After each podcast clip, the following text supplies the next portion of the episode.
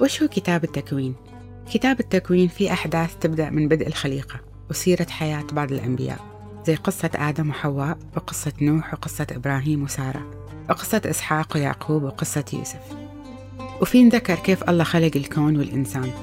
وهو أول كتاب في التوراة اللي هم أسفار أو كتب موسى الخمسة. هو أول كتاب في العهد القديم.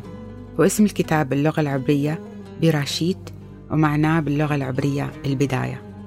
ومذكور فيه أحداث تبدأ من بدء الخليقة وسيرة حياة بعض الأنبياء ومذكور فيه كيف الله خلق الكون والإنسان وكيف الله اختار النبي نوح عشان ينذر البشرية من الطوفان. وبعد يذكر قصة إبراهيم قصة إسحاق ويعقوب أبو الأسباط الاثناش وفي بعد مذكور قصة يوسف وأخوته. وفي كتاب التكوين في بعد قصة يوسف هي أخوته وكيف أن أخوته كانوا يغاروا منه وباعوه لتجار وصار عايش في مصر. في كتاب التكوين يسرد الأحداث من بدء الخليقة إلى فترة نهاية حياة يوسف. وكتاب التكوين مكون من خمسين فصل.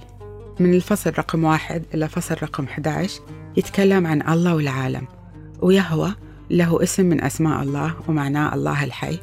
ومذكور فيه اسم يهوى وباللغة العبرية معناه الله الحي. وفي نتعلم عن بدء الخليقة وكيف الله خلق الكون والبشر عشان يكونوا شعب خاص له. وفي هذا الكتاب نلاحظ أن في نمط معين يوضح كيفية تعامل البشر مع الله وتعامل الله مع البشر. وهذا النمط بنشوفه يتكرر أكثر من مرة في كل قصة نقرأها في الكتاب المقدس.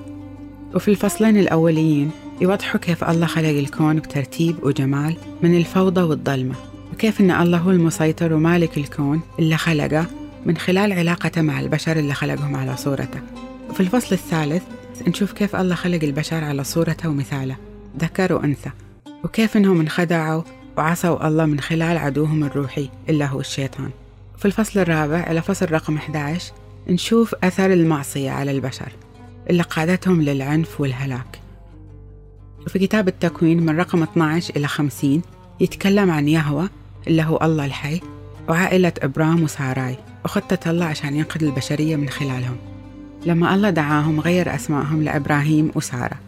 ومن نسلهم وذريتهم بارك الله كل شعوب الأرض. الله باركهم عشان يصيروا بركة للآخرين. وبقية الكتاب يتكلم عن قصة الجيل الثالث والرابع لعائلة إبراهيم وسارة. اللي هم إسحاق وزوجته رفقة ويعقوب وزوجاته ليئة وراحيل ويوسف وزوجته أسنات